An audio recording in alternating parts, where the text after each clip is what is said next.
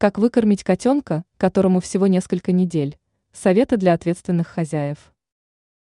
Заводить питомца всегда довольно ответственное дело. Очень многое нужно предусмотреть и закупить заранее.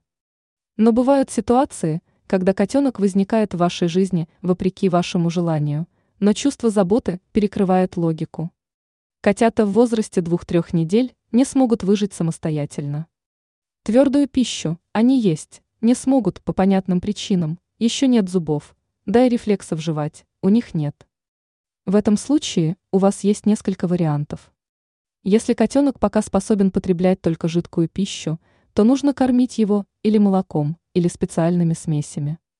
Молоко вредно только некоторым особям зрелого возраста, поэтому для котенка это подходящий вариант.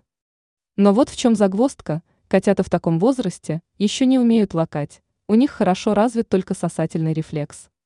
Кто-то предлагает кормить питомца из пипетки, но есть риск, что она треснет, и стекло окажется в желудке у котенка. Значительно проще использовать простой носовой платок, смачивая его в молоке и поднося его к мордочке котенка.